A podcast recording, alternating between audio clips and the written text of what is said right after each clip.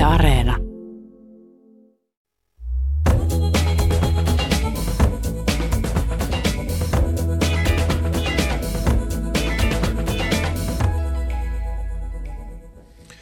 Joulukuun ensimmäinen Kulttuuri Ykkösen perjantai-studio käynnistyy nyt. Jakke Holvas juontaa ja täällä viikon ilmiöitä ruotimassa tiedetoimittaja ja kirjailija Tiina Raevaara, Antiikki- ja Design-lehden päätoimittaja Mirva Saukkola sekä ekonomisti Heikki Pursiainen. Tervetuloa kaikille. Kiitos. Kiitos. Aloitetaan aiheesta koronapassi, joka on ollut käytössä Suomessa jo jonkin aikaa. Tänään esimerkiksi kävin lounastamassa ja sitten siellä vaadittiin passi. Takaa tuli asiakas, jolla ei ollut koronapassia. Hän jäi sitten keskustelemaan siihen ravintoloitsijan kanssa asiasta. Kysyn teiltä, että ymmärrättekö te, keillä on oikeus kysyä passia ja millaisissa tilaisuuksissa tätä voidaan vaatia? Oletteko sano, kartalla? Sanoisin olevani kartalla ja toivoisin, että koko kansa olisi kartalla. Ja minun on pakko sanoa, että siitäkin senkin uhalla, että tota, voi saada suurta vihaa koronapassin vastustajien taholta, totean, että koronapassi esimerkiksi Ranskassa, jossa oli pari viikkoa sitten, niin toimi vulgaaristi ilmaistuna kuin junan vessa. Eli toisin sanottuna museoon, ravintoloihin, edes kahvilan terassille ei ollut mitään asiaa ilman koronapassia. Ja parasta siinä oli se, että tämä kaikki oli hyvin selkeä. Eli kukaan ei pähkäillyt sitä, kaikki tiesivät mistä on kyse.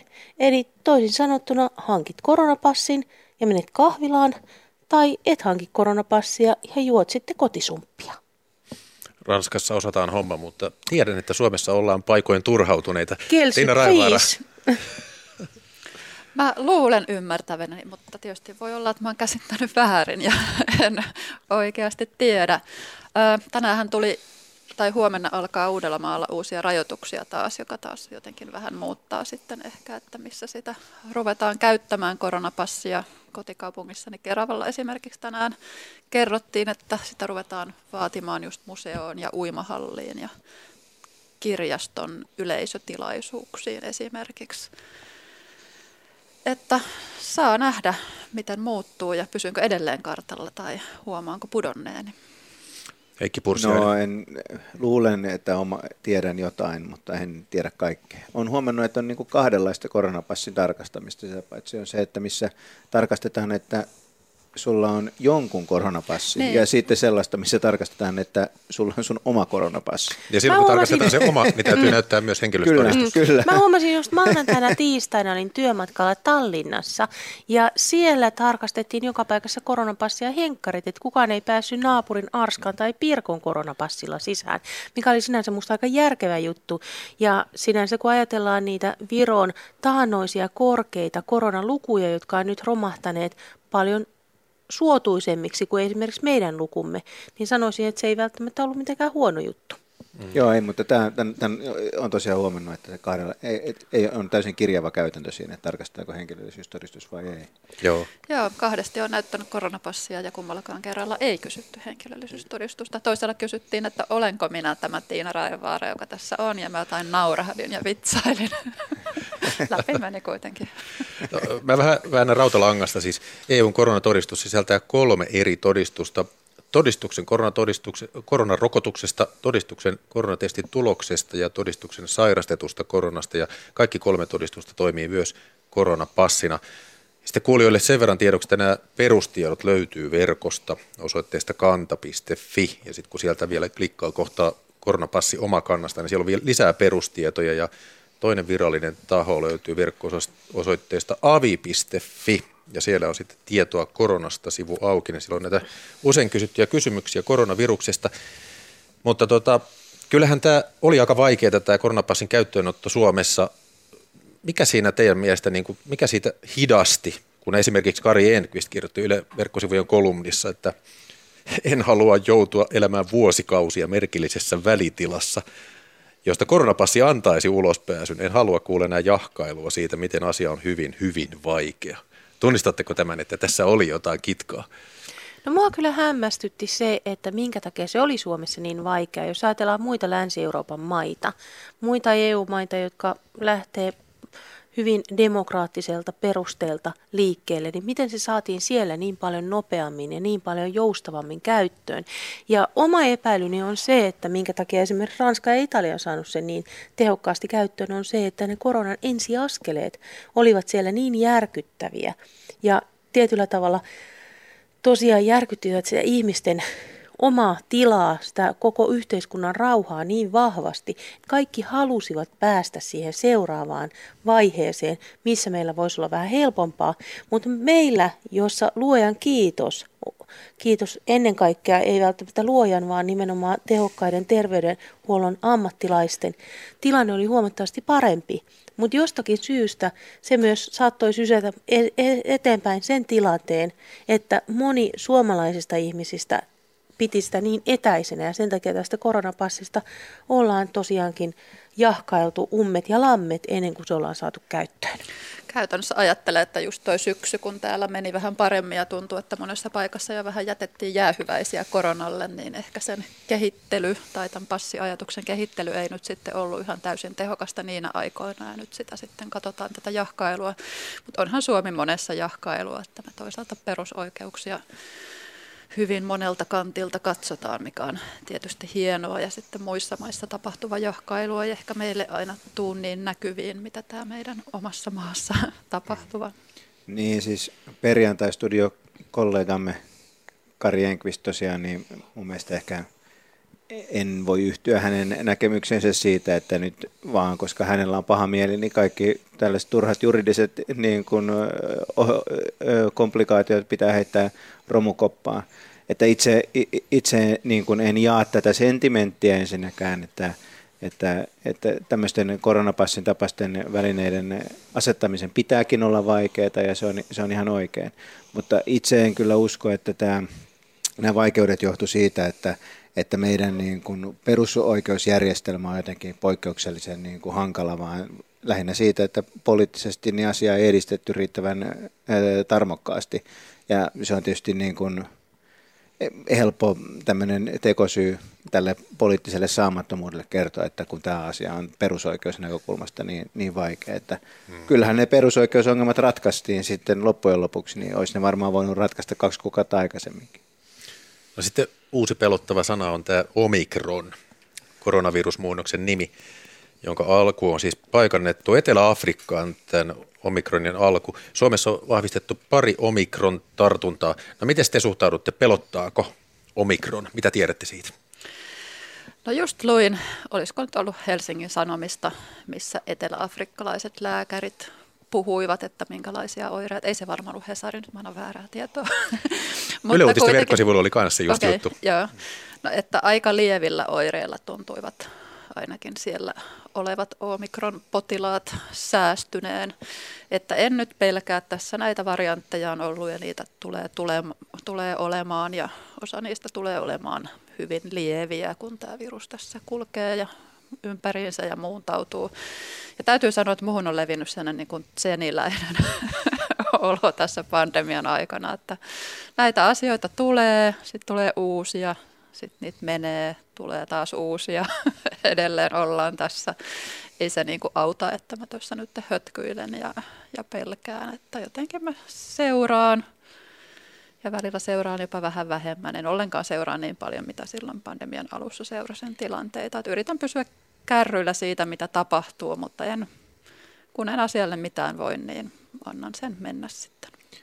Niin, kai en vai, vai varhaista sanoa, että onko tämä omikron nyt sitten kauhean vaarallinen vai ei, mutta tietysti varmaan pitäisi olla huolissaan siitä, että jossain vaiheessa voi tulla sellainen vaarallinen variantti. Miten todennäköistä se on, se on tietysti epäselvää, mutta... Sinänsä on hyvä, niin. jos nyt tulisi tämmöisiä lievempiä Kyllä. variantteja ja ymmärrettäisiin se, että täytyisi niin kuin koko maapallon väestö saada tehokkaasti rokotettua että niitä varmasti tulee jossain vaiheessa vaarallisempia, jos tämmöinen tilanne jatkuu, että vain muutama prosentti esimerkiksi afrikkalaisista on rokotettuja. Että. Joo. Se, on, se on erittäin, erittäin suuri haaste ja se pitäisi mahdollisimman nopeasti saada tehtyä, mutta en tiedä kuinka optimistinen on siinä suhteessa. Mutta jos ajattelee henkilökohtaista tunnetta, niin se on jotenkin sille, että tuntuu, että pitäisi olla huolissaan, mutta samaan tapaan kuin Tiina, niin on tosi vaikea löytää itsestään sitä sitä, sitä, sitä siihen niin, hu- huolestumiseen. Ehkä sitä ei enää halua heittäytyä siihen hysteriaan, Niin, mitä niin. alkuvaiheessa. Se alkuvaihe, jolloin sitä suurin piirtein lenkkipolullakin juoksi muita ihmisiä pakoon, niin on jäänyt aika negatiivisena asiana mieleen, että ehkä tässä vaiheessa halusi vähän normalisoida elämäänsä. Oli ja semmoista jopa positiivista jännitystä oli silloin alussa, koska siis se tavallaan oli uudenlainen tilanne, oli sillä niin kuin, maailmassa tapahtuu jotain mm. uudenlaista, tässä nyt ollaan Näillä on muuten- tapahtuman etunenässä, että sitä Joo, nyt ei tietenkään Muistan enää ole. kyllä sen ensimmäisen tai toisen päivän, kun olin tuolla, olisiko ollut Tukkutorin Lidlissä, kun siellä ihmiset kyräilivät toisiaan ja vessapaperihylly oli tyhjä ja oli outo, outo tunnelma, niin kyllä se oli, että mietti, että pitääkö tässä nyt yritti taistella sitä vastaan, että ehkä, ehkä mä en rupea nyt hamstraamaan itse mitään kuivatarvikkeita. Mä haluan ottaa vielä toisen pika-aiheen tähän alkuun, kaunokirjallisuuden Finlandia-palkinto. Se meni Jukka Viikilälle, romaanille Taivaallinen vastaanotto. Tässä tuota palkittu Viikilä ja sitten TV-ohjelman Kulttuurikoktail Livessä vierailleet kirjailijat Sofi Oksanen ja Miki Liukkonen. Kaikki kolme sanoivat, että heitä kaunokirjallisuudessa kiinnostaa enemmän kieli kuin juoni. Eli tuota, ymmärrättekö ajatuksen tai millä kriteerillä te valitsette kirjan, että pitääkö siinä olla koukuttava juoni tai tarina vai muoto, tämä hieno kieli, hienot lauseet ja virkkeet? No mä näkisin kyllä, että tarinan kertominen on aina sellainen kirjallisuuden ydin. Ja varsinkin viime vuosina, kun ollaan huomattu, miten esimerkiksi äänikirjojen suosio on noussut ihan uuteen ulottuvuuteen. Ja siinä huomaa nimenomaan sen, että niin lyhyt kuin tämä meidän Gutenbergiläinen aika on ollutkin, niin siitä huolimatta voidaan niin kuin miettiä sitä, että se juoni on ollut ja se tarina on ollut aina se merkityksellinen osa. Vaikka mentäisiin takaisin sitten johonkin kivikautisiin leirinuotioihin, jossa joku kertoo tarinaa, tai sitten siihen kirjan lukemiseen tai äänikirjan kuuntelemiseen, niin kyllähän se tarina on hyvin kantava tekijä.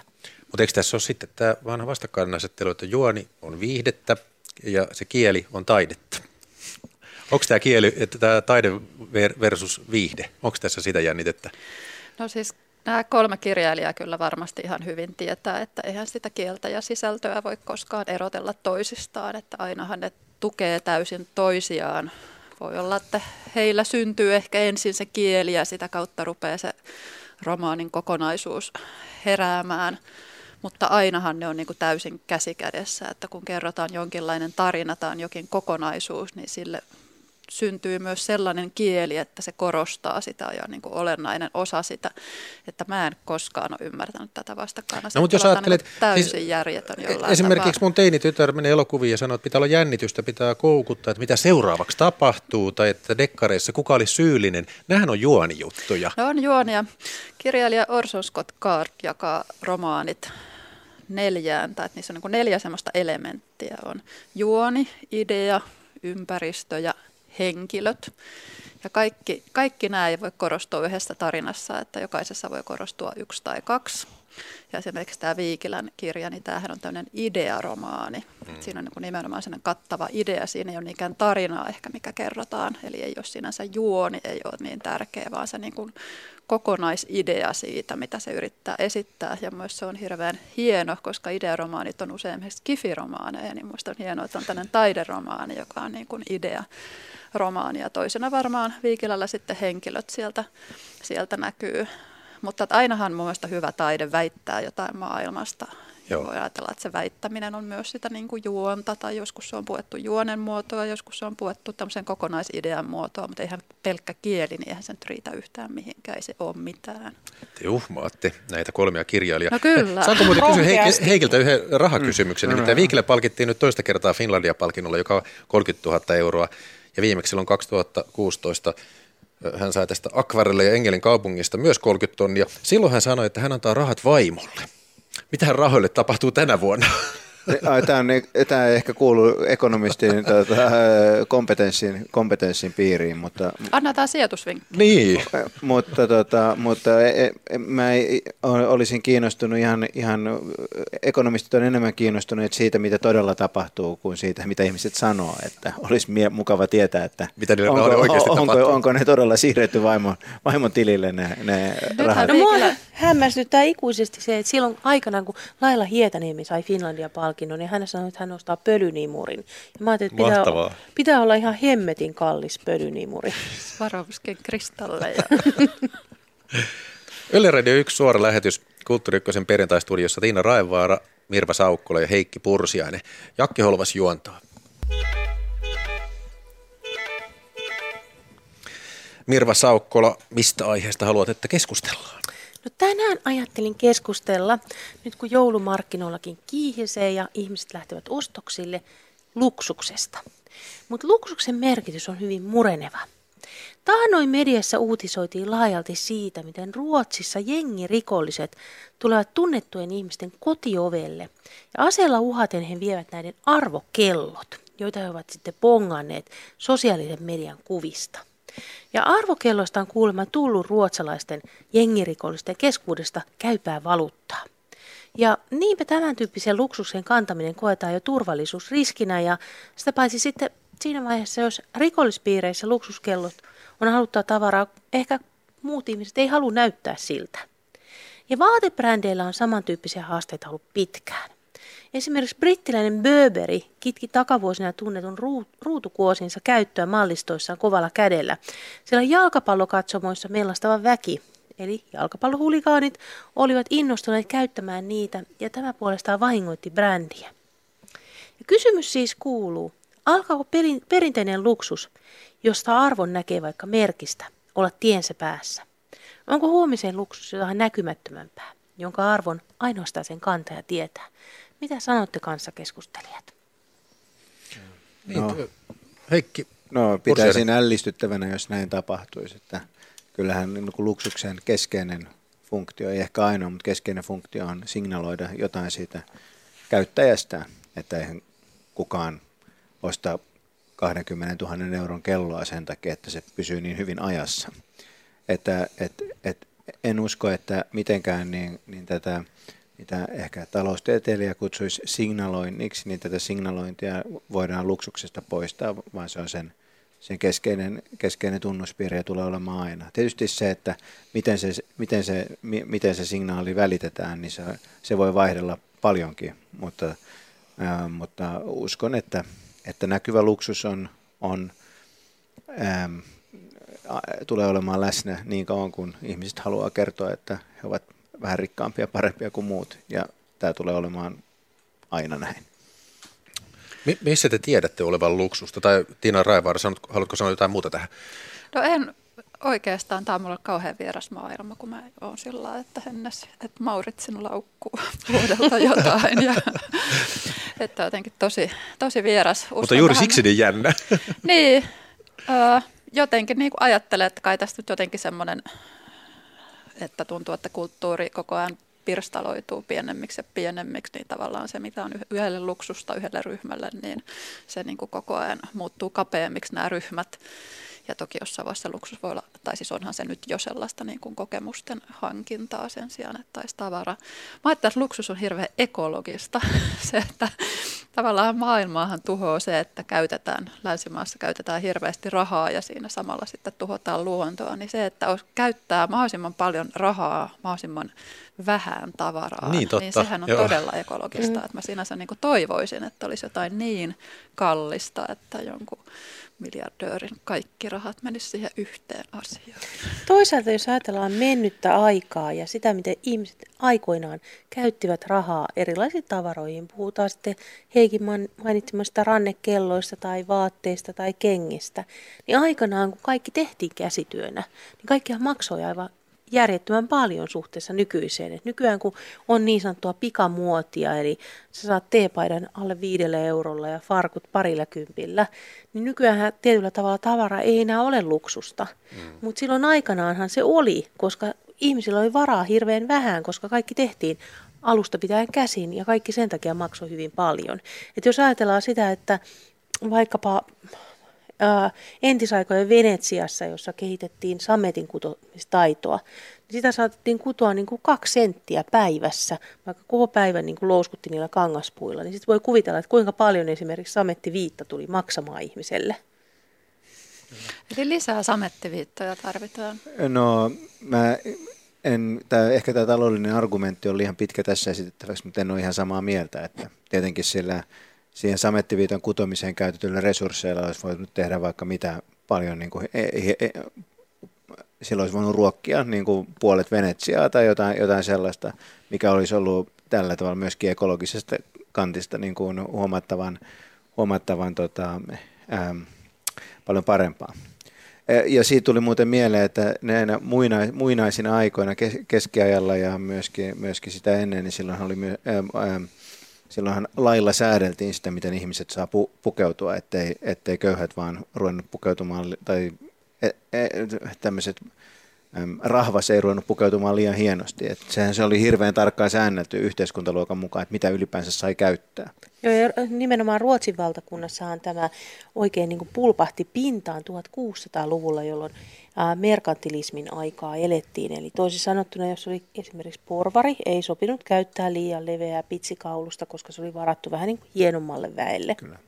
Ja siis tietenkin tämä heijasti sitä, että porvarit oli rikastunut, koska jos, jos tuollainen laki tulee lakikirjoihin, niin se tarkoittaa, että jossain on porvari, jolla on ollut liian leveä pitsikaulus jonkun aatelisherran mi- mielestä. Onko se nyt sitten loogisesti niin, että jos vaate antaa luksussignaalin, niin se nostaa silloin ihmistä niin kuin ylemmäs? Tämäkö se idea No tietyllä jos tavalla, on ylellisyys? Tietyllä tavalla perinteisesti kyllä, mutta tällä hetkellä puhutaan modernista luksuksesta. Ja se on kiinnostavaa, että siinähän on ajatuksena sen, että sen ei tarvitse signaloida sitä hirveän vahvasti ulospäin, vaan se voi olla esimerkiksi, että ihmisellä on sanotaan vaikka harmaa villapaita. Ja yhden ihmisen harmaa villapaita, niin tai se ei ole silloin villapaita, puhutaan neulepaidasta. Yhden ihmisen harmaa neulepaita on polyesteriä ja se on maksanut 1990 ketjuliikkeessä ja kun sen vetää yltään pois, niin siitä kuuluu semmoista sähköistä rätinää ja se ei ole kauhean lämmittävä. Sitten taas on toinen ihminen, kenen harmaa neulepaita onkin täyttä kashmiria – joka on, tuo, Kashmir on tuotettu jossain Mongolian rajamailla. Ja se on hirvittävän pehmeä. Ja kukaan ei näe, että se olisi mitenkään hirveän paljon hienompi kuin sen toisen ihmisen neulepaita. Mutta meneekö se koko idea luksuksesta, jos sitä ei tajua? Se on Eikö? hirveän paljon Eikö? miellyttävämpi. Eikö? tämä, on, tämä on koko tämä ajatus, että on vaate, jolla haluaa kertoa tai viestiä jotain, niin mun tulee tämmöinen vulgaari ajatus, että miksi ihminen ei voi vaan sanoa ääneen sitä, mitä hän haluaa viestiä. Miksi se pitää tehdä niin kauhean mutkan kautta vaatteen avulla, että ikään kuin, että... vaan, että olen rikas. Se, ei, niin, se ei ole uskottava signaali. Se signaalin täytyy, se, se on, taloustiede opettaa meille, että signaalin täytyy olla kallis. Muuten se ei ole uskottava, koska kuka tahansa voi sanoa olevansa rikas, Joo. mutta kuka tahansa ei voi ostaa Ferraria.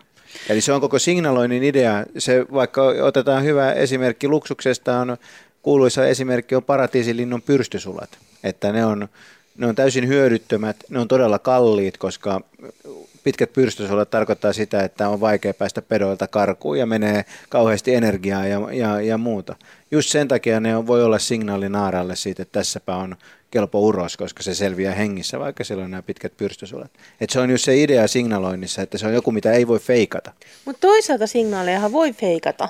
Tiina nauraa. Tuli vaan ihan mieleen ne, tällainen. että hankkii kalliin ja huonon auton, niin se vaan mm. vertautuu Kyllä. ja mulla kävi biologiseen miele- allegoriaan. Ja mulla kävi mielessä tuosta Heikin allegoriasta myös se, että äh, kun puhuttiin näistä ruotsalaisrikollisista, jotka käyvät tosiaankin ase, aseella uhaten Östermalmin rikkaiden ihmisten luona varastamassa näiden kellot.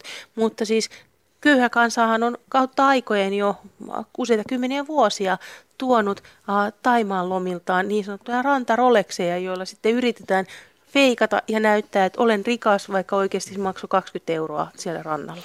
Taiteessahan on jonkun verran sitä, että arvokasta taideteosta ei pidetä oikeasti nähtävillä, vaan nähtävillä on jäljennös jossain. Niin, totta. Mietin sitä, että meneekö tämä sellaiseksi, että sitten kun ei sitä oikeaa Rolexia voi kantaa, niin sitten on joku jäljennös Rolex ja sitten se jäljennös Rolex muuttuu itsessään tärkeäksi signaaliksi ja sitten sitä ruvetaan varastamaan. Ja myöskin se, että ei, ei käytä mitään signaalia. Esimerkiksi että Tiina, Tiina hankkii kaikki vaatteet Henneset Mauritselta. Niin kertoo, tämä on että Nanson hän, tämä mekko. Että hän kertoo... kotimaista. Niin, kotimaista. Hän kertoo sillä, että hän on, hänellä on jotain muuta, että hänen ei tarvitse hänellä on jotain muuta esimerkiksi inhimillistä pääomaa, että hänen Heikki ei tarvitse niin vie, vie, vie, viestittää, viestittää tällä tavalla. Tätäkin on muistaakseni tutkittu, että korkeasti koulutetuilla on huonommat autot kuin samalla tulotasolla olevilla vähän koulutetuilla, mm. koska ne, ne voi signaloida sitä sitten niillä on muuta pääomaa kuin se rahallinen pääoma. Mutta toi- Kooda on korjaamolla parhaillaan.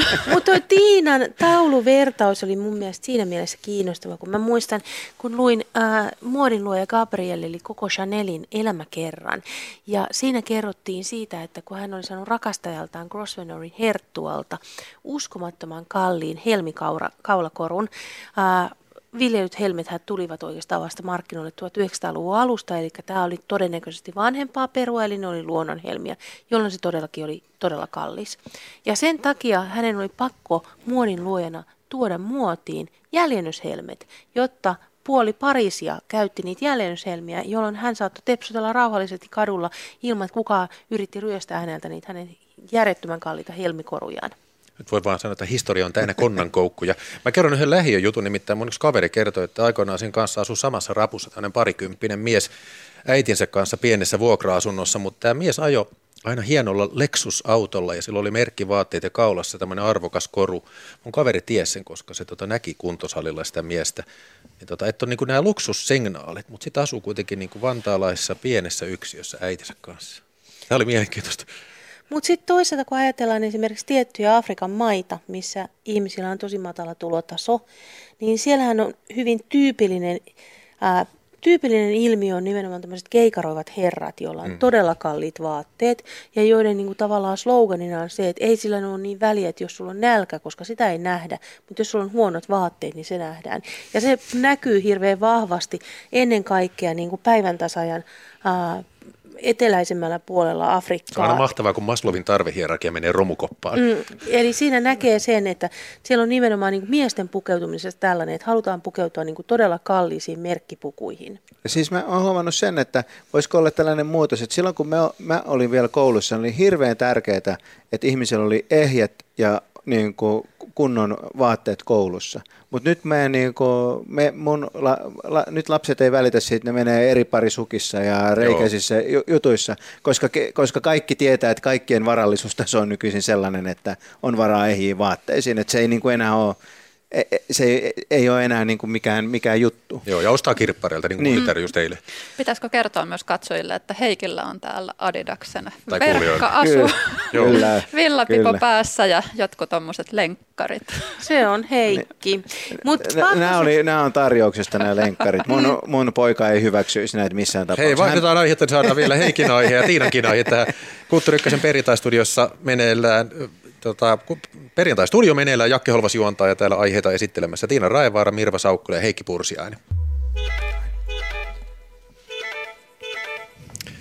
Luksus kutkutti, mutta Tiina Raevaara, mikä aihe on millaisin miettein? Mulla on tämmöinen kukkahattu täti aihe, että onko nykynuoriso pilalla. Totta kai. Kysyn, että onko suomalainen opetus ja opiskelijat jotenkin rikki? Lukiossa äidinkieltä opettava kirjailija Tomme Kinnunen kertoi vähän aikaa sitten Twitterissä, että on jäänyt sairauslomalle työuupumuksen takia. Ja Kinnunen kertoo, että hän tykkää kyllä itse tästä opettamisesta. Hän opettaa siis lukiossa, mutta kaikki uusien opetussuunnitelmien mukana tullut lisätekeminen on vienyt voiman ja esimerkiksi ylioppilaskirjoitukset on muuttunut, äidinkielen ylioppilasaineet on nykyään pidempiä, kokea voi uusia loputtoman monta kertaa, joten tietysti tarkistavilla opettajillakin riittää töitä, kaikkea muita erilaisia hallinnollisia töitä opettajilla, semmoista niin kuin mikromanageeraamisen tuntua ilmeisesti. Joten kokonaistyöaika kasvaa, opettajat väsyy. Sitten taas lukiolaisetkin on väsyneitä erilaisten kyselytutkimusten mukaan lukiolaisista hän hirveän iso osa prosentti on ollut uupunut ja saa suunnilleen paniikkikohtauksia ja mitä hän vielä. Ää, nythän muuttui se, että miten korkeakouluihin pyritään.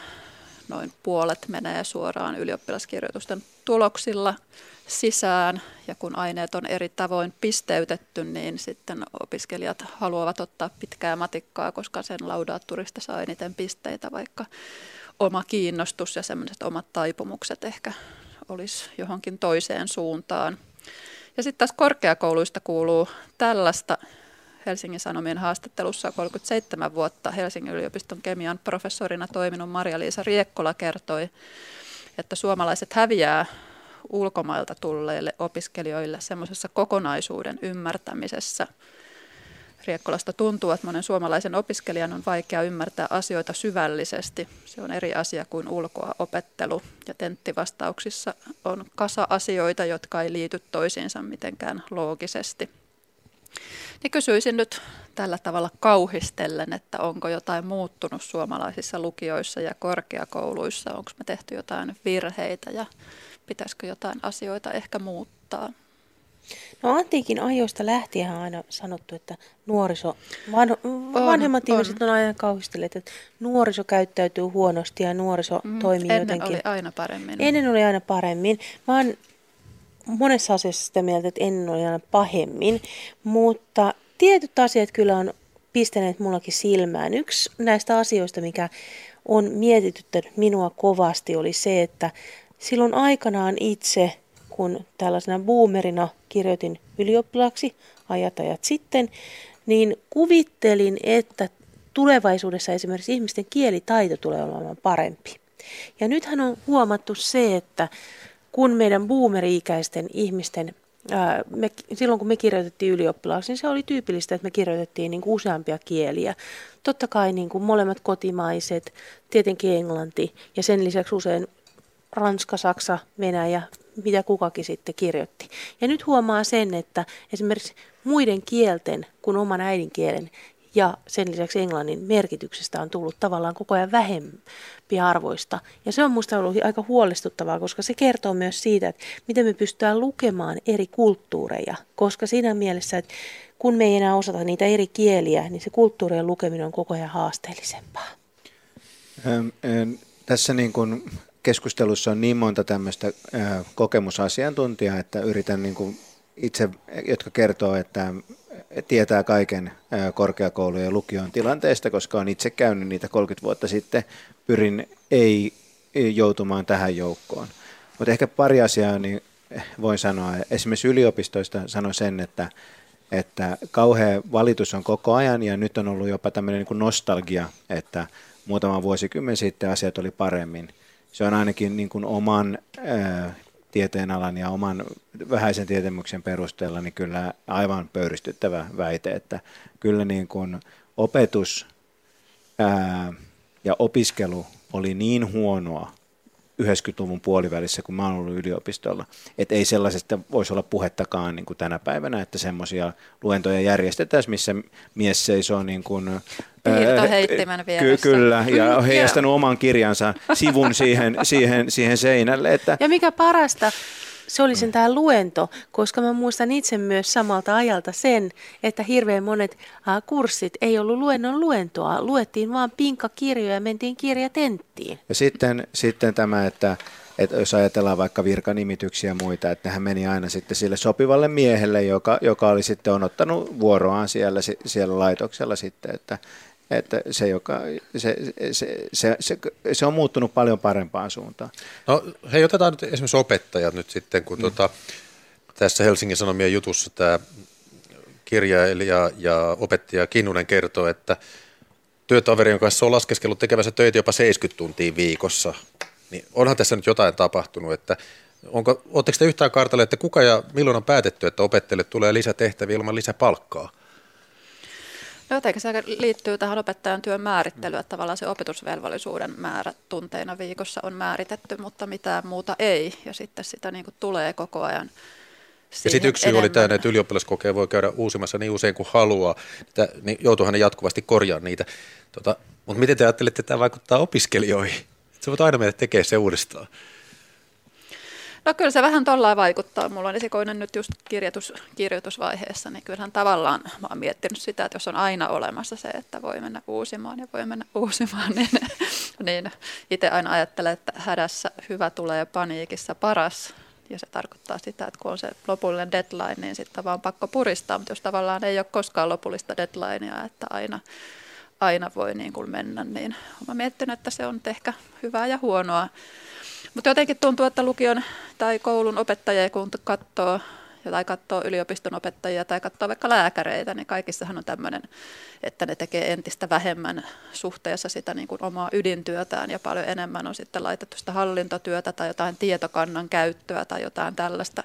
Niin. Että hirveän paljon enemmän tarttisi kuitenkin sitä tukihenkilöstöä. Nythän esimerkiksi Tampereen yliopistosta just irtisanottiin 100-200 esimerkiksi IT-tukea, niin sehän tarkoittaa suoraan sitä, että tutkija tekee entistä enemmän sit sitä jotain, että yrittää saada jotain ohjelmaa asennettua ja enemmän, vähemmän aikaa jää sitten siihen tutkimiseen. Niin mä, mä ajattelen myös näin, että, että niin kuin osittain siinä on kysymys tästä niin kuin työmuutoksesta, mikä kaikilla meille on tullut. Että me, sellaiset työt, mitä ennen on tukihenkilökunta tehnyt, niin tehdään itse mä luulen, että se on niin kuin trendi, jota ei voi muuttaa, että, että, sitä ei voi, että se työ on muuttunut sellaiseksi, että se tukihenkilökunta ei ikään kuin au, au, auta si, si, siinä, siinä, siinä hommassa. Että ne monet sellaiset työt, mitä me joudutaan tekemään tavallaan, ne sihteerin työt, niin on loppujen lopuksi sellaisia, että niitä olisi hyvin vaikea niin kuin tässä modernissa settingissä, niin, niin siirtää sen tukihenkilökunnan kunnan, kunnan tehtäväksi. Ja ne tehdään itse digitaalisissa järjestelmissä. Kyllä. Koulussahan on nyt tämä Vilma-järjestelmä, siis tämmöinen verkkopalvelu, jota käytetään eri kasvatus- ja oppilaitoksissa. Luulisin, että se olisi helpottanut asioita opettajille, mutta onko se sitten niin, että kun ne täyttää sinne niitä tietoja, niin se on entistä kuluttavampaa vaan heille? Kai se käsittääkseni on todella lisätyötä. Vanhempien on helpompi ottaa yhteyttä ja sitten otetaankin ehkä pienemmän kynnyksen takaa yhteyttä kummallisissa niin. asioissa. Itse on ainakin jossain vaiheessa tuli sellaisia viestejä, että kynät on unohtunut lapselta, niin aikaisemmin mä en olisi siitä kuullut. Ja nyt mä mietin, että mitä mä teen sille asialle, että Kyllä, ky- juokseeko niin. mä sinne kouluun kynien kanssa vai mikä Tä, on niin tarkoitus? Niin, mä oon samaa mieltä, että täytyy tulla enemmän työtä, koska siis eihän käytännössä silloin, kun me oltiin koulussa, niin eihän koulu ja koti kommunikoinut oikeastaan millään tavalla. Että Oli vaan muikkari, reissuviikko. Niin, no, meille, ei, me, meille ei ollut edes reissuvihko. Että se oli, että jos, jos oli eh, tapahtunut joku todella paha asia, niin sitten tuli mui, kotimuikkari, mihin piti hakea nimi, nimi, nimi tota, missä et Heikki on taas häirinnyt tun, tun, tuntia tyyppisesti. Tapahtuiko se useinkin? No siis... Jos on reissovihka vaan täyttyy ja sä et saanut lama-aikana uutta enää. Mä ehdin onneksi kirjoittaa ylioppilaaksi. No en tiedä ennen, ennen kuin kumia ruvettiin puolittamaan. Mutta. Hei tota tämä vielä, kun Tiina kertoi, että korkeakouluun haettaessa toisten aineiden ylioppilaskokeista saa enemmän pisteitä kuin toisten, niin ilmeisesti, eikö tämä nyt sitten johdu korkeakoulupolitiikasta, että ohjataan opiskelijoita aloille, joihin oletetaan tarvittavan työvoimaa? Mä, jolloin on joku tietty käsitys, missä 50 vuoden päästä. Mä itse ajattelen niin, että tämä todistusvalinta on huomattava parannus siihen, että ihmiset, niin, mä, mä en taaskaan sitä taloudellista argumenttia voi tässä kelata, mutta siis se pääsykoevalinta on sellainen, että se heittää hukkaan ihmiselämän mittaisia asioita, niin kuin niin kuin sen takia, että ihmiset taktikoi sinne, että minne ne hakee, koska ei voi hakea moneen paikkaan, kun on pääsykokeet, ja plus nämä välivuodet ja muut. Että se on huomattava parannus siitä tietenkin voidaan niin kuin hieno, hieno säätää ja ehkä pitääkin, mutta siis periaatteessa se on niin kuin hieno, hieno asia. Se, että tämä, niin kuin, et, ja mä ajattelen niin, että pitkä matikka, sen painotusta, siitä voidaan keskustella, mulle ei vahvaa mielipidettä, mutta sehän on hyvin vahva signaali siitä, että ihminen, jolla on hyvä pitkämatikan arvosana, niin pärjää yleensä niin kuin hyvin oikeastaan missä, mi, missä tahansa. Että se, siinä ei mun mielestä ole niinkään kysymys siitä, että onko se sellainen asia, mitä tarvitaan, vaan signaloiko se, se ihmisen niin kuin, kyvystä sitten pärjätä oikeastaan missä tahansa mm. Vasta suurimpia ongelmia tässä on se, että on jotenkin, katsotaan opiskelijat lukioissa, ehkä heidän vanhempansakin ja ehkä media ja ehkä koko yhteiskunta, eli tästä puhutaan jotenkin vähän väärin jotenkin puhutaan aina, verrataan sitä pitkän matikan L, että siitä saa eniten pisteitä. Ja sitten ihan kun se, ihan kun se tilanne olisi niin, että kaikki saisi sen laudatturin sieltä, jotka vasta lähtee mm. lukemaan, eihän ne tietenkään saa. Että mun mielestä sen pitkän matikan voi unohtaa, jos se ei omalta tunnu, eikä se kiinnosta, ja panostaa sitten niihin aineisiin, jotka kiinnostaa enemmän, koska sieltä sitten kun kirjoittaa jostain tämmöisestä L, niin sieltä saa kyllä enemmän pisteitä kuin siitä pitkän matikan M tai C, mitä se sieltä sitten että, että vähän semmoista hysteriaa ollut myös tämän aiheen ympärillä. Ja se, mitä tulee korkeakoulupolitiikkaan, niin Musta tuntuu, että tällä hetkellä kuitenkin painottuu pitkälti se, että painotetaan tiettyjä aineita ja tiettyjä ei. Ja tulevaisuudessa mä uskon, että meillä tulee olemaan tiettyjä haasteita siinä, että ei ole enää osaavia tekijöitä joillekin aloille. Et esimerkiksi jos ajatellaan taiteen tutkimusta, niin se on sellainen ala, mikä, mitä on ajettu alas vuosikausia. Ja jos mietitään sitä, että meillä on kuitenkin esimerkiksi upeita taidemuseoita, meillä on esimerkiksi kustantamoja, jotka tarvitsee, kir- tarvitsee kustannustoimittajia, meillä on elokuva-alan yrityksiä ja siitä huolimatta taiteen tutkimusta ei esimerkiksi millään tavalla tueta, vaan ajetaan alas, niin mä luulen, että meillä tulee olemaan aika vääristyneet työmarkkinat myös tämän korkeakoulupolitiikan ansiosta ihan joidenkin vuosien viimeistään vuosikymmenen kuluttua. Hei vielä semmoinen, kun Tiina Raivaara mainitsi tämän professori Maria-Liisa Riekkolan haastattelun. Siinä puhuttiin tästä ulkoa opettelemisen vimmasta sen sijaan, että ymmärrettäisiin kokonaisuuksia. Niin mun tuli tästä vaan mieleen, että eikö se aina ollut näin, että näitä ysejä ja kymppejä koulussa sai ne, jotka muisti asiat ulkoa. Ne sai aina hyviä numeroita kokeissa. No, mä sain sitä... kyllä monesti ysiä ja kymppejä, kyllä mä ymmärsin koko sa, sa, sa, sa, samoin, samoin täydellisen holistinen ymmärrys kaikesta. Sä olit eri voi olla. Sä olit erilainen nuori. mä haluaisin sen sanoa, sanoa vielä, että kun tätä aihetta mietin, niin ylipäätään tuli se olo, että aina kun puhutaan koulusta, niin mehän ollaan aina laittamassa lisää taakkaa opettajille. Aina Niinpä. kerrotaan, että koulussa pitäisi tehdä sitä ja tätä. Pitäisi olla enemmän mediakasvatusta, enemmän puhua tunteista ja enemmän olla vaikka taideaineita. Pitäisi olla niin kuin valtiotaloudesta, mistä vähennetään. Se pitäisi myös kertoa. Joo, ja enemmän antaa kuitenkin tavallaan opettajia tehdä sitä ydintyötään ja sitten kuitenkin he tuntevat parhaiten sen työnsä, niin enemmän myös ehkä jotain autonomiaa voisin ajatella. Että Joo. ongelmahan on se, että yhteiskunta koko ajan sälyttää enemmän ja enemmän Joo. taakkaa ah, niin sinne. Samaa mieltä. Lukiossa voisi olla paljon vähemmän valinnanvaraa ja siellä voitaisiin keskittyä paljon enemmän semmoisiin niin kuin ikuisiin yleissivistäviin peruskysymyksiin sen sijaan, että siellä pyritään johonkin tämmöiseen, niin kuin, että opetetaan talou, talo, sijoittamista, opetetaan mitä, mitä lienee milloinkin, milloinkin. Että voidaan hyvin vähän vähentää ja keskit, vähentää valinnanvaraakin ja keskittyä siihen niihin tämmöisiin ikuisiin yleissivistäviin asioihin, joita ovat vaikkapa matematiikka, kielet, historia, fysiikka, biologia, tämän tyyppiset biologia. asiat, biologia. Niin, biologiaa missään tapauksessa on Yle Radio 1 suora lähetys Kulttuuri perjantaistudiossa Tiina Raevaara, Mirva Saukkola ja Heikki Pursiainen. Jakke Holvas juontaa.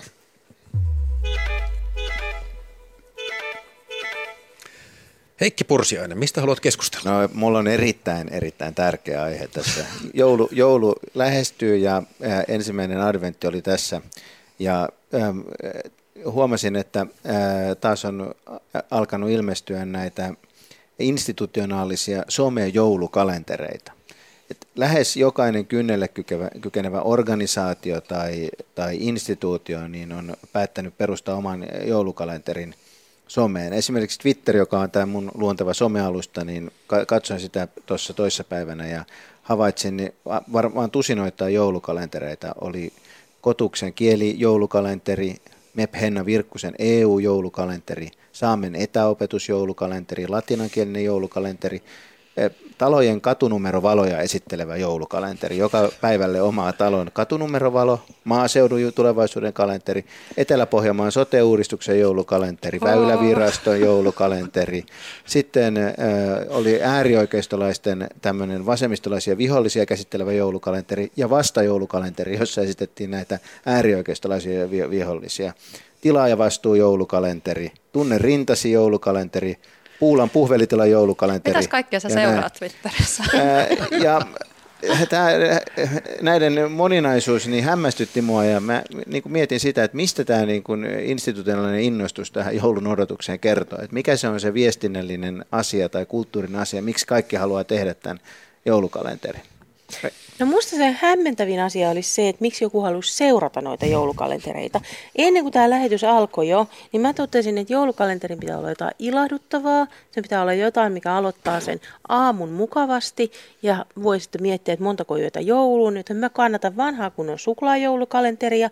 Ja mulla ei ole myöskään, vaikka mä oon kuullut, että näitä on kritisoitu kaupallisuudestaan, niin mulla ei ole myöskään aikuisena naisena mitään vastaan näitä kosmetiikkajoulukalentereita, joista voi saada joka aamu jonkun kivan tuotteen, kasvonaamion, käsivoiteen tai niin edelleen. Musta se on huomattavasti hauskempaa kuin se, että tota, niin mä avaisin luukun ja siellä joku äärioikeistolainen kertoisi, että ketä vasemmistolaista pitää vihata. Mä otan siinä, suhte- siinä suhteessa mä otan sen suklaakonvehdin niin kuin any moments.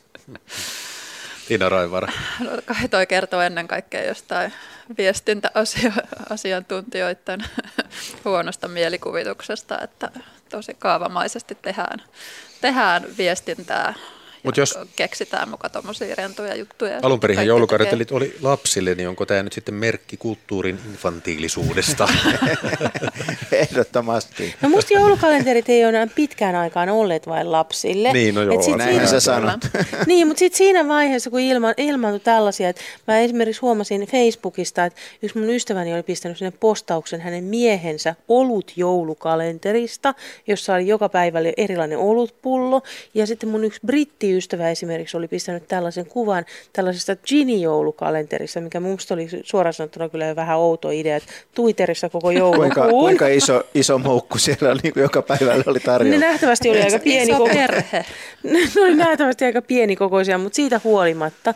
Mutta musta tuntuu, että joulukalenteri, koska ne ihmiset, jotka nyt on keski-ikäisiä, niin ne on jo lapsuudessaan saivat ehkä suklaajoulukalenterin tai sitten sen ankean joulukalenterin, missä oli aina pelkästään kuva. Ja jos se oli kotimaista tekoa, niin se kuva oli vielä kaikista tylsin, koska sä aina tiesit, että kuudes päivä joulukuuta siellä on Suomen lippu ja 13. päivä joulukuuta siellä on Lus, Lusia-neito. Ja 24. päivä on sitten seimi, seimi-asetelma. Mutta siis sulla on niin aika avarakatseinen perhe ollut, jos sä oot saanut suklaakalenteria lapsena. Me, minä, mulla on sellainen muistikuva, että sitä Suklaa oli kyllä aika pahaa. keskiluokkaisissa perheissä, kuten meillä, niin sitä pidettiin, niin kuin paheksuttiin tämmöistä suklaa- tai tavaraa joulukalenteria. Oikea joulukalenteri oli se paperinen, tai sitten Joo. Tavaroita sai olla, jos oli itse tulitikkulaatikoista koottu semmoinen joulukalenteri, mihin oli sitten laitettu itse jotain pikku yllätyksiä joka, joka päivälle. Se oli myös, myös sallittu. Mutta siinä oli vahva kulttuurinen juttu, että nämä ei e- e- keskiluokan luterilaiseen eh, tämmöiseen eh, elämäntapaan ei todellakaan kuulu mitkään suklaakalenterit. Mulle Saksan sukulaiset, mulle ja mun pikkuvedelle aina lähetti Saksasta suklaajoulukalenterit, mikä oli todella hienoa, koska meillä ei, en tiedä mistä syystä, niin ei ostettu silloin vielä suklaakalentereita. Ne aina levis postissa, ne jotenkin irtos niistä kuopista ne suklaat ja sitten ne oli ihan levällään siellä kalenterin pohjalla ja sitten niitä yritti jotenkin siirrellä Mä voisin oikeisiin jotenkin, paikkoihin. niin, mä voisin jotenkin kyllä kuvitella, mun molemmat vanhemmat kävi töissä, oli hyvin työorientoituneita, niin mä luulen, että heille se suklaakalenterin ostaminen oli helpompi kuin se, että he olisivat askarrelleet paskarrelleet jostain tulitikkulaatikoista joulukalenteri. Meitä oli kuitenkin kolme lasta sen lisäksi. Ei- Ei meilläkään koskaan ollut tämmöistä askartelu joulukalenteri muista, vaan että sellaisia televisio-ohjelmia äh, äh, tehtiin, missä neuvottiin, miten, miten tämmöinen pitää tehdä. Ja siinä tuotiin esiin, että miten tämä on niinku semmoinen oikea joulun ei-kaupallishenkinen joulukalenteri, että hyvä ihminen, hyvä ihminen tekee tulitikkulaatikoista oman joulukalenterin, johon laittaa lankarullasta tehtyjä jotain askarteluja. Mutta siihen maailman aikaan myös ihmiset tupakoi paljon enemmän, joten tulitikkuja meni. Niin, mä just mietin, että Niin, se voi kyllä. myös kertoa niitä- huonosta perheestä. Niin. Nykyään siinä olisi hirveitä haasteita, se on se tulitikku. 24 tulitikkuraa. No nimenomaan, kun ei saa Se enää ei ollut luksussignalointia. Niin, ei saisi enää kynttilöitäkään polttaa pienhiukkasten takia. Mä muuten katoin näitä Heikki, näitä kalentereita, mitä sä mainitsit. Esimerkiksi Jokerien tai jääkiekkojoukkojen joulukalenterin toisessa luukussa kysellään pelaajien tanssitaidoista, eli kuka pärjäisi parhaiten tanssii tähtien kanssa kisassa. Ja siitä hauskoja vastauksia pelaajilla, kun ne puhuu ka- pelikavereiden lanteista ja ketteryydestä ja kömpelyydestä pilkallisesti. Sitten tässä Kotuksen kalenterissa sen nimi oli kieliknoppikalenteri. Sieltä selvisi muun muassa, että maailmassa on tällä hetkellä kieliä 7139. Mä uskon, että tässä on määrä, tämä tulos riippuu määritelmästä. Mulle hauskin somejoulukalenteri on Otavan toimitusjohtajan Pasi Vainion omalla Facebook-sivullaan pitämä, missä hän aina kertoo, mitä hän on saanut joulukalenterista tai minkälainen kuva sieltä on tullut. No. Tämä on varmaan tekijänoikeusrikkomus, kun mä luen tämän tässä näin. Joudutaan ehkä maksamaan jotain sanastomaksua jonnekin. Esimerkiksi ensimmäinen luukku.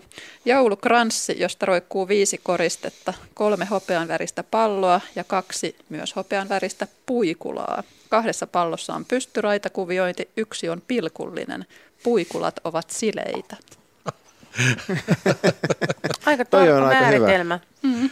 Aina jännityksellä odottaa, että mikä surrealistinen näkymä siellä Mutta kaiken kaikkiaan mä mietin tätä, että kun ollaan nyt oltu kaksi vuotta tässä koronassa melkein, niin tota, eri instituutioilla on näitä verkkosivuilla näitä sivustoja, että jouluverkossa, joulu Instagramissa, joulu Facebookissa, että kun muutenkin on etätyötä, niin pitäisikö vielä joulukin viettää virtuaalisesti, kun kerran tämä uusi teknologia mahdollistaa sen, että virtuaalinen joulu tota, heittäytyisi lumihangen sijasta bittivirtaa algoritmeihin ja tekoälyn nautintoihin, että pääsisi vihdoin eroon ihmisistä, että digiloikka jouluna. Eikö se viime joulu ollut aika lailla sinne? Pohjola Japani Vai toissa joulu? Mä menen jo sekaisin. Viime joulu, että vanhukset oli jotenkin... Nyt oli luvattu, että sukujoulua ei, tai perhejoulua, perhejoulu ei ole uhattuna. Okei, okay, no se, se, on, se, on, se on sääli, sääli sitten. niin. kun tämä on vaan tätä virtualisointia, se kauhistuttaa. Hei, semmoinen vielä joulukrääsät. Joka joulu keksitään uusia hömpötyksiä. Yhtenä vuotena oli semmoinen kuin tonttuovi. No nyt mä katsoin, että Iltasanomat kertoo, että Hypermarket-ketjun tiedotteen mukaan uusi erikoinen ilmiö on kiinnostus jättimäisiin tonttuihin jopa metrin korkuisia tonttuja myydään. No mun mielestä se on kyllä vielä aika pieni. Että mulle, mä suostuisin ehkä harkitsemaan, jos se olisi todella jättimäinen, semmoinen niin kuin kaksi, kaksi metrinen. Mulla oli eilen TV auki ja sieltä tuli joltakin kaupalliselta kanavalta juttu äh, brittiläisestä Harrodsin tavaratalosta joulun aikaan ja kerrottiin heidän jouluhitistään, joka on ollut hitti jo 80-luvulta asti. Eli joka jouluna tuotetaan uudenlainen joulunalle – Eli se on okay. joka vuosi erilainen ja sitten sen käpälään on kirjailtu sitten tämä vuosi. Ja sitten sen normaalikokoisen, sen pikkusen joulun alle, niin se sai noin 35 punnalla, mutta siitä sai myös sellaisen kaksimetrisen version, joka maksoi joku 2500 puntaa. Eli okay. mä voin hyvin miettiä, että jos keräilee okay. joulun alle ja, ja sitä vähän isompaa versiota, niin tarvii jonkun aikamoisen kartanon, että ne joulun nallukat saa sijoitettua sinne. Ihana kuva, näen tämän mielessäni. Jotenkin mun, mun täytyy joulukalenteriaiheesta vielä sanoa se, minkä huomasin tuossa just tänne lähteessä niin symbolisesti, että, että ostin tuttavalta kaksi tämmöistä partiolaista joulukalenteria. Ne ovat vielä muoveissa siinä poikani pöydällä. Sen sijaan hänen niin kuin metri kertaa metri patukka joulukalenteri, niin siitä on avattu jokainen luukku. Hei, suuri kiitos keskustelusta. Tiina Raivaara, Mirva Saukkola ja Heikki Pursiainen ja hyvää joulun odotusta jo tässä vaiheessa. Tietoa ohjelman tekijöistä Kulttuuri tuottaja on Olli Kangassalo, äänitarkkailijana toimi tänään Hannu Perälä ja juontaja oli minä Jakke Holvas. Nämä arkipäivisin toteutettavat Kulttuuri ovat ensi maanantaina tauolla. Silloin juhlitaan itsenäisyyspäivää, mutta sitten ensi viikon tiistaina Kulttuuri jälleen kello 15.02. Silloin Pia-Maria Lehtola juontaa ja vieraana kuvataiteilija Manuela Bosko, jonka näyttely käsittelee Pohjolan naisarkkityyppejä. Nyt toivotan Kulttuuri kuulijoille mukavaa viikonloppua. Hei hei!